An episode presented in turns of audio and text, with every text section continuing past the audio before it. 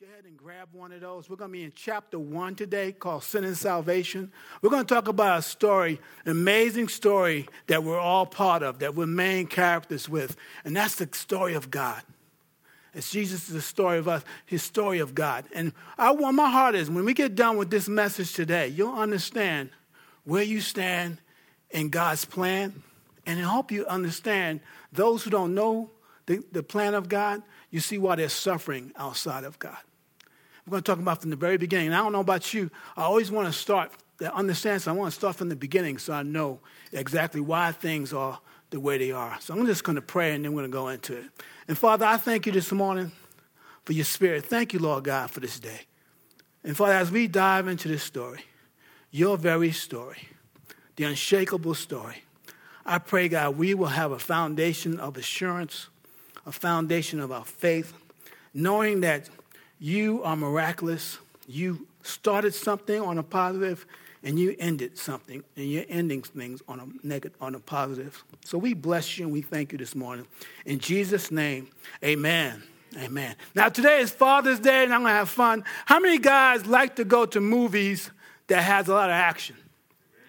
Right? No plot, right? Just blow stuff up, and we're okay.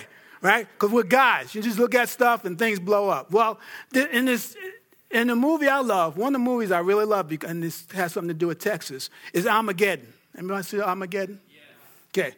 Now, I got 2 years. Awesome. The rest of you guys have not seen the movie, give up your brother card.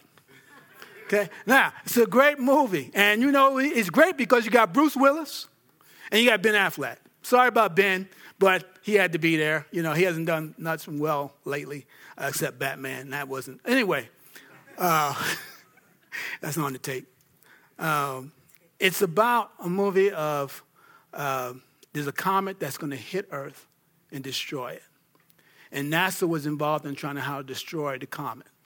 And they had astronauts, and they just came up with a plan. If we can get some drillers, and we can teach them how to be astronauts. They can go up. We can take two shuttles, fly up to the asteroid, land there, and they can drill holes and put a nuclear bomb, and then explode it, and it won't even touch the Earth.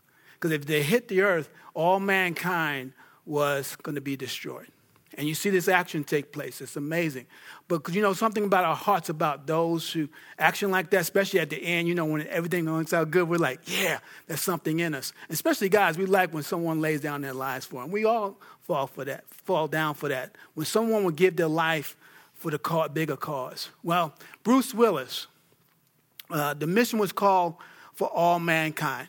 Got to the end, things went totally wrong, because we had the astronauts wanted to do what they wanted to do, and then you had the drillers who are just raw, and things went bad. At the end of it, it came for one thing. The only way we can save Earth is this: someone had to give up their lives. So Bruce Willis became the guy. And if you know about Bruce Willis, it's a good movie because it's the first time I've ever seen him cry. And you got, you know, sometimes you're like, oh, man, he's going to do that. And Ben Affleck, I'm daddy, and he's crying and all that. You got to see the movie. And at the end, when he seemed like he couldn't do it, they were debating, should we go back and help him?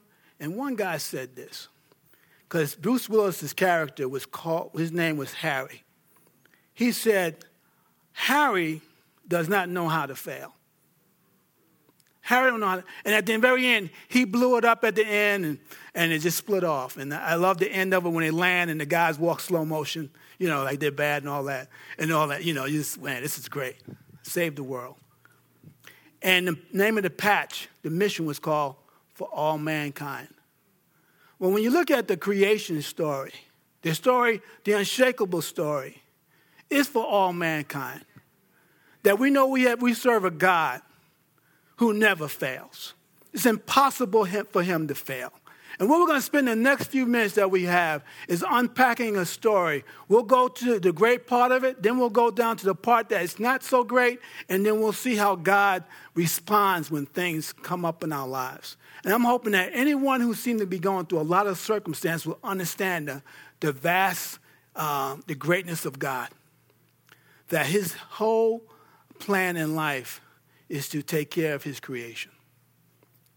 So if you have your Bibles, we're going to go to Genesis. We're going to be in the book of Genesis in the very beginning.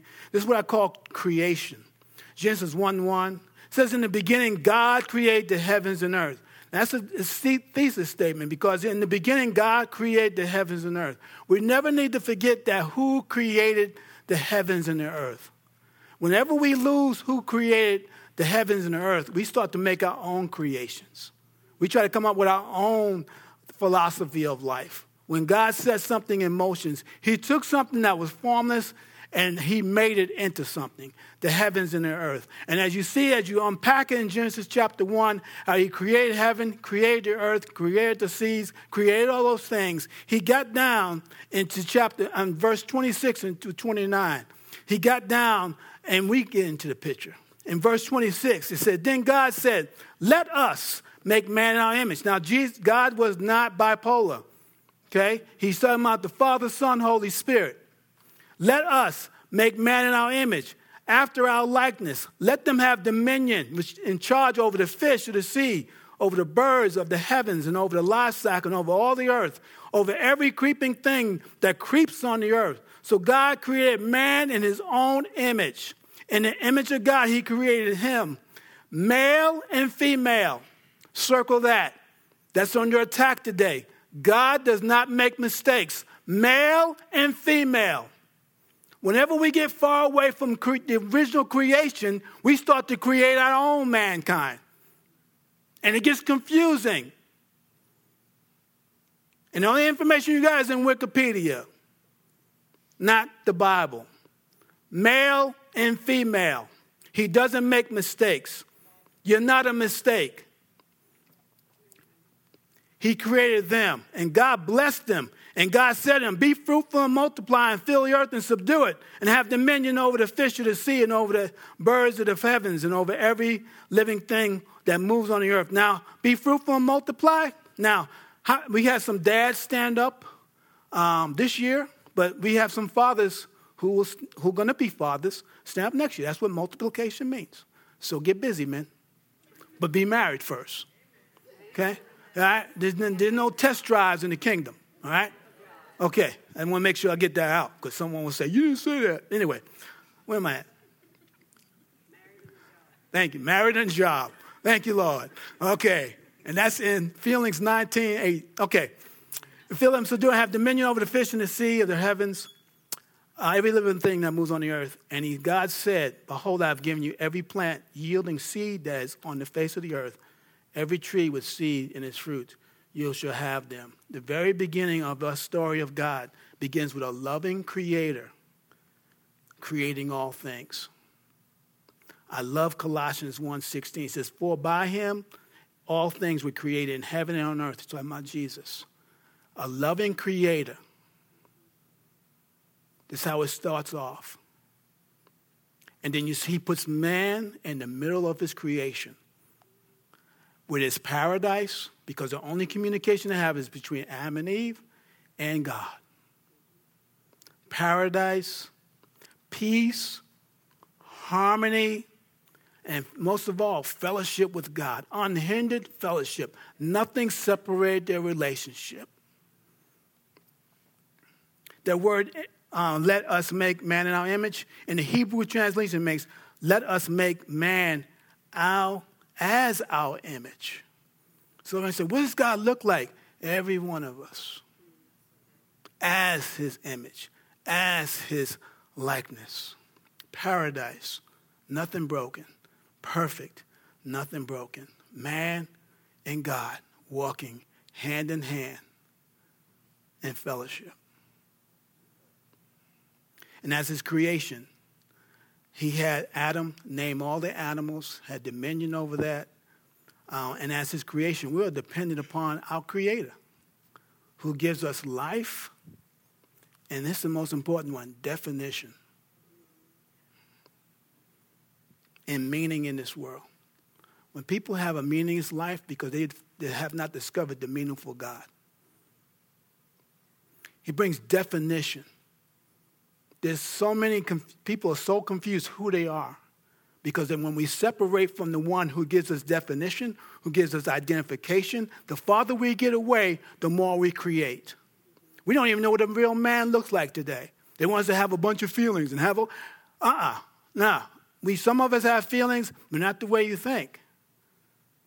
Because we get away from the one that gives definition. The farther we get, we create our own definitions. And then we try to manage that. And it doesn't work. So we're dependent upon him. So everything was perfect. A perfect creation.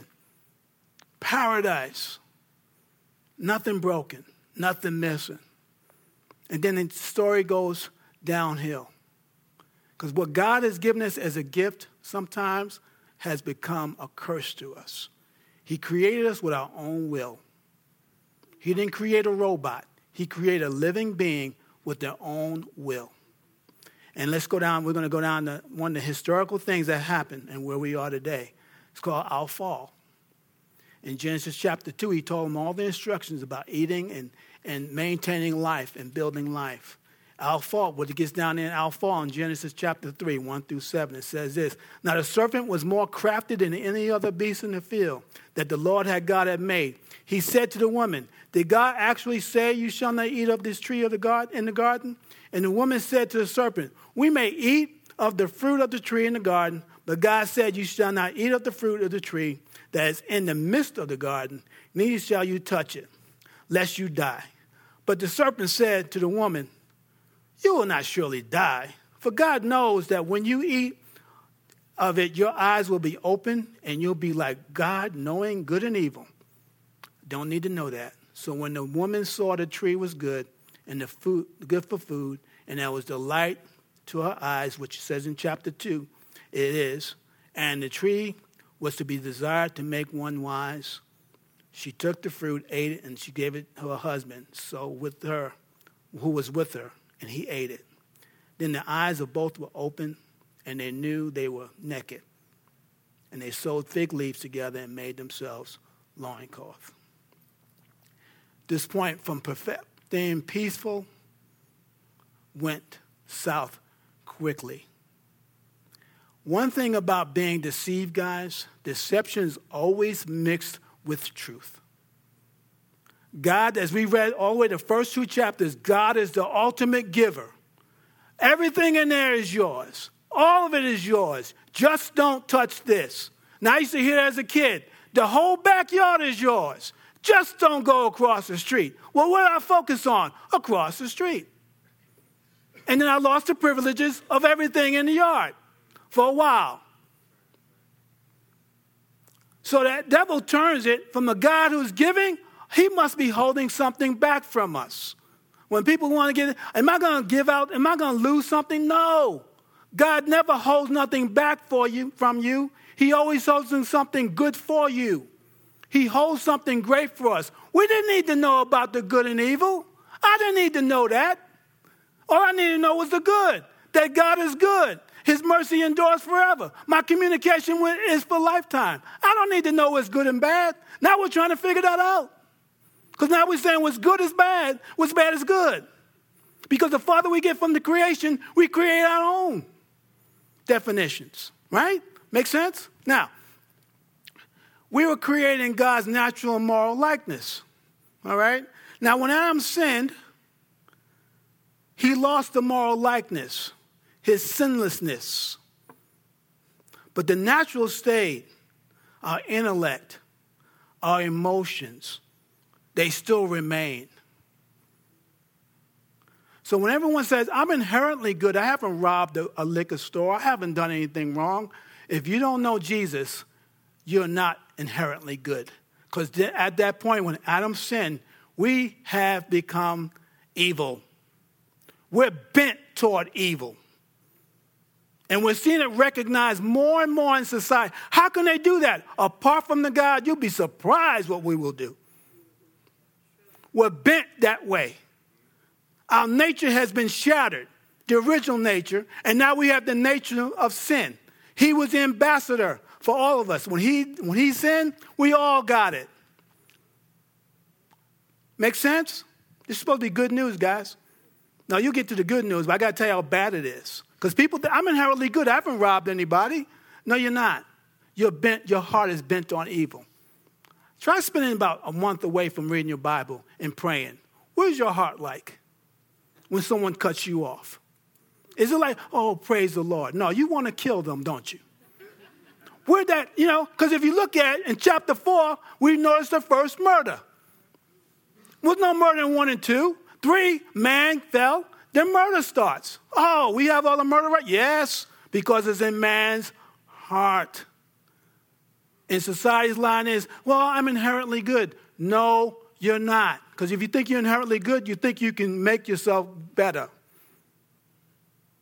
You can't. Again, Ephesians 2, we're doomed, we're dead, and we're doomed. His soul died in connection with God. So he doesn't know how to sense God when he's doing something. That's where the death came from. It wasn't a physical death. It was the spiritual death, which I always say, guys, every decision we make is a spiritual decision. Because every decision we make, we're either going to go closer to God or we're going to go farther from him. And he became dead spiritually. And when you see it played out today, it's what's going on. He represented all humanity. As a result, sin entered all the world, to our very core. Not just sin. I love the word sin. I mean, not love the sin, word sin. I love the Romans 5:12 says, therefore, just as sin came into the world through one man, and death through sin, so death spread to all men because all sinned. You ever see that played out in society? Like I've been riding with the police department. Usually when I see a kid on crack, he's not too far from a dad who's been on crack. If you see a child that's going to jail, he has about 2 or 3 generations that's in jail. See how it passes on from one generation to another? This is generational. Well, this one here, inherently, we pick this up, the sin. It's amazing. 5:18, not just sin. We had condemnation. 5:18 says, therefore one trespass, one sin led to the condemnation of all men. And we see it played out. That's why we make jokes about children. No one teaches them no.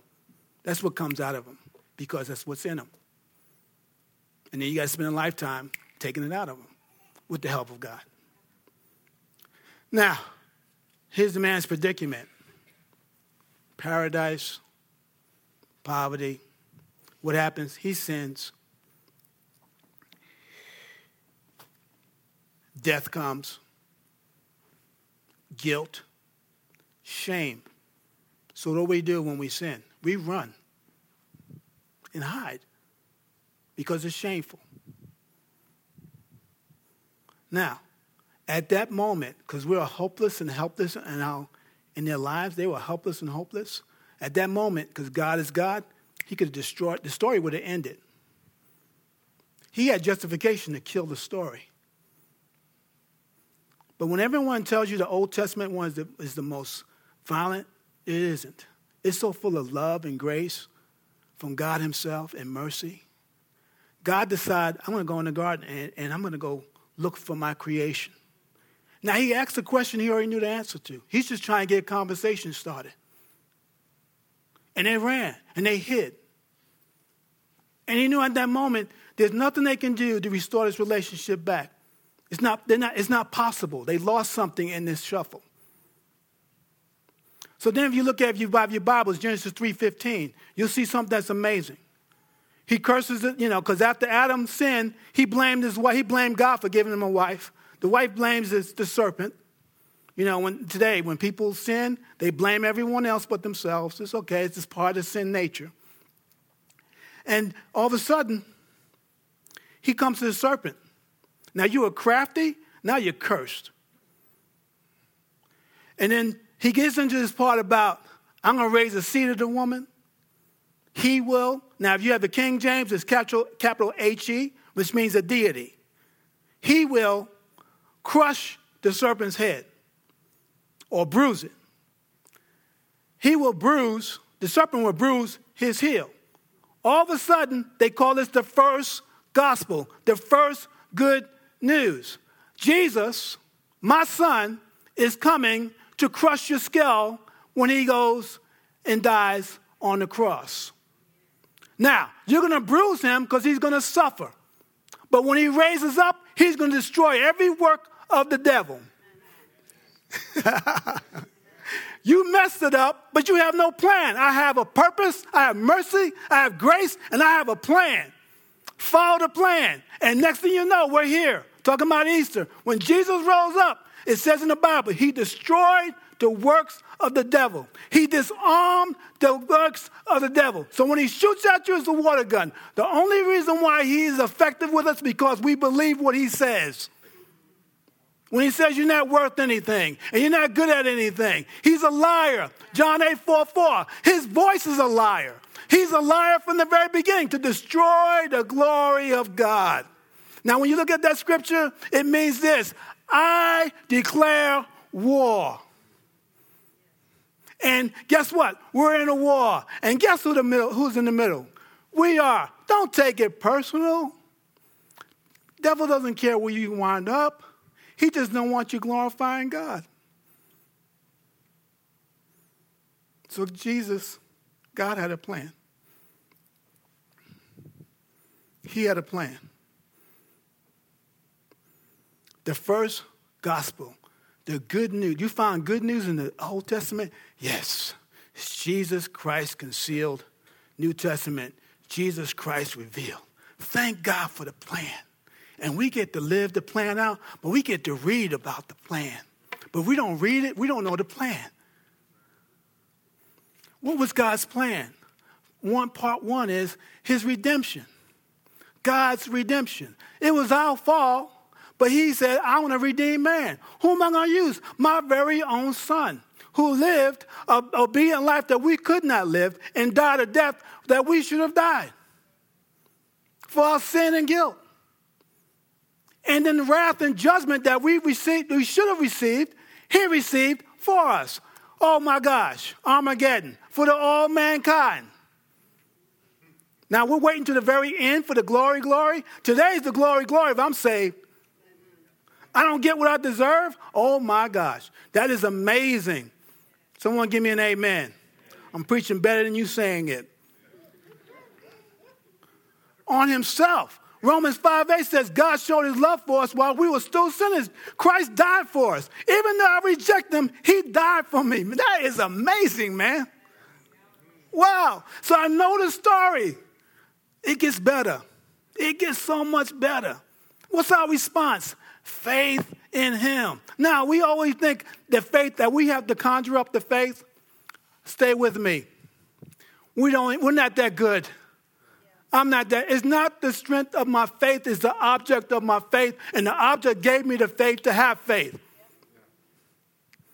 I want me to say it again. The object of our faith gave me faith to have faith. Gives us everything.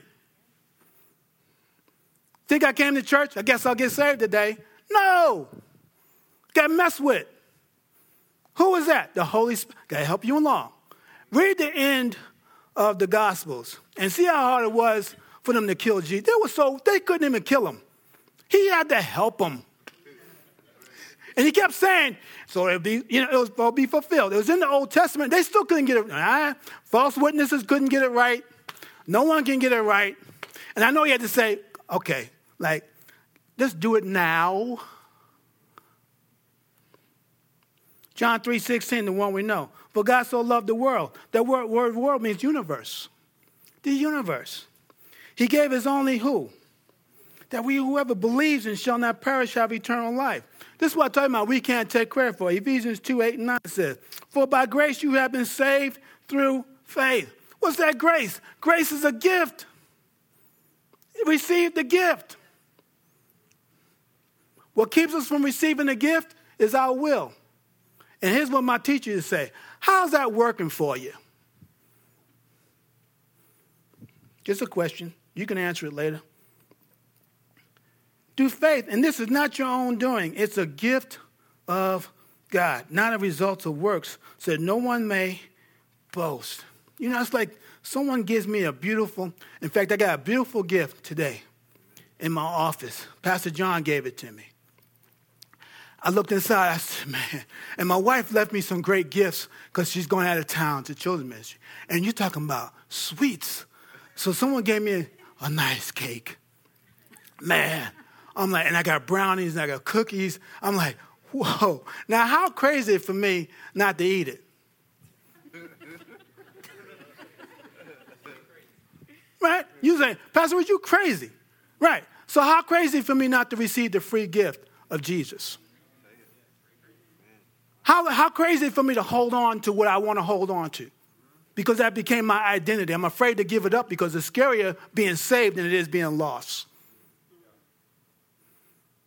I like being lost. I have no responsibility. Everyone has their attention on me.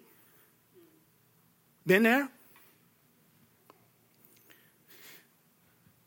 One thing he wants us to do, though, it doesn't stop there. That's only part one. Part two is this, our restoration. See, God has the end of the story, is the restoration. So I'll stand. When we get, when we do this in faith, he completely forgives us. But I want more than forgiveness. I want him to restore us. I want to go, how you do your computer? Restore back to factory settings. Come on, somebody. You get all fancy with it, and then you take it to the guy. And he goes, especially you go to Apple shop. He goes, what'd you do to it? Nothing. He hits his button, restores it back to factory setting.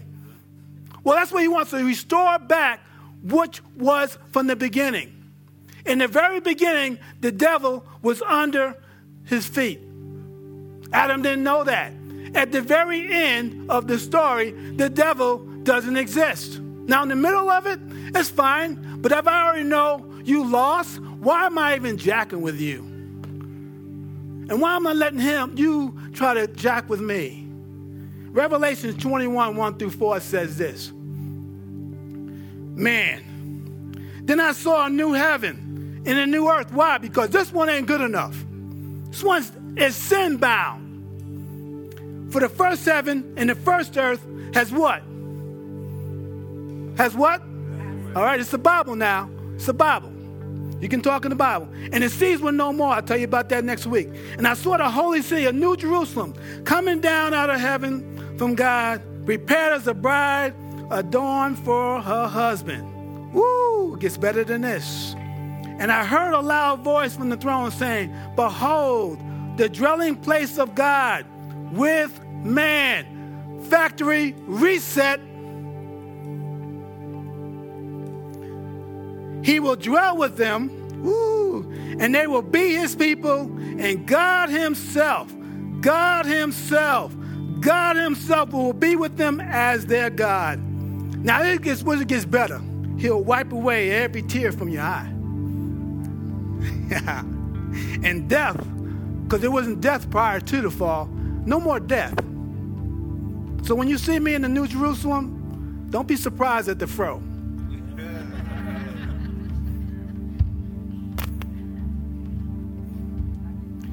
Neither shall there be mourning. What am I crying about? The God that I was separated from. Even though I'm yearning for him now, he's within me. He's right here with me. He's dwelling with me. No crying. Come on, somebody. No pain. If you got arthritis, you say, Lord Jesus, thank you so much. The former things have passed away. What's so amazing about this story? God created something fantastic. We messed it up. But our God took responsibility to restore. Why? Because he loves us just that much. He took responsibility to restore that which was broken. He started on a positive, and then he ended on a glorious positive. So wherever you're going through right now, guess what? This is a glorious ending, because it isn't over yet. It isn't over yet. He always starts on a positive. He always ends on a positive. When I know that, my very foundation of standing on that promise becomes strong.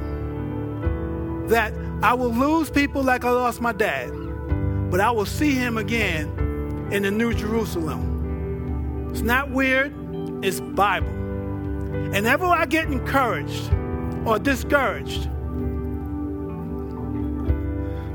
I get to read this Bible and watch a mess become a message. Because the story of God, the redemption story in all these pages. And I'm saying, God, you are amazing. And the older I get, the more awe I have. Because I slow down long enough to know that I'm not good at anything, only he's good at everything. So I'm going to worship. We're going to worship. And I want to encourage you. What God started, the full circle, that's what he wants. If you know who Jesus is, you're part of that story. Regardless of what happens in the middle, always recognize the glorious beginning. You're not a mistake. You're not an accident. You were planned way before the foundation of the earth.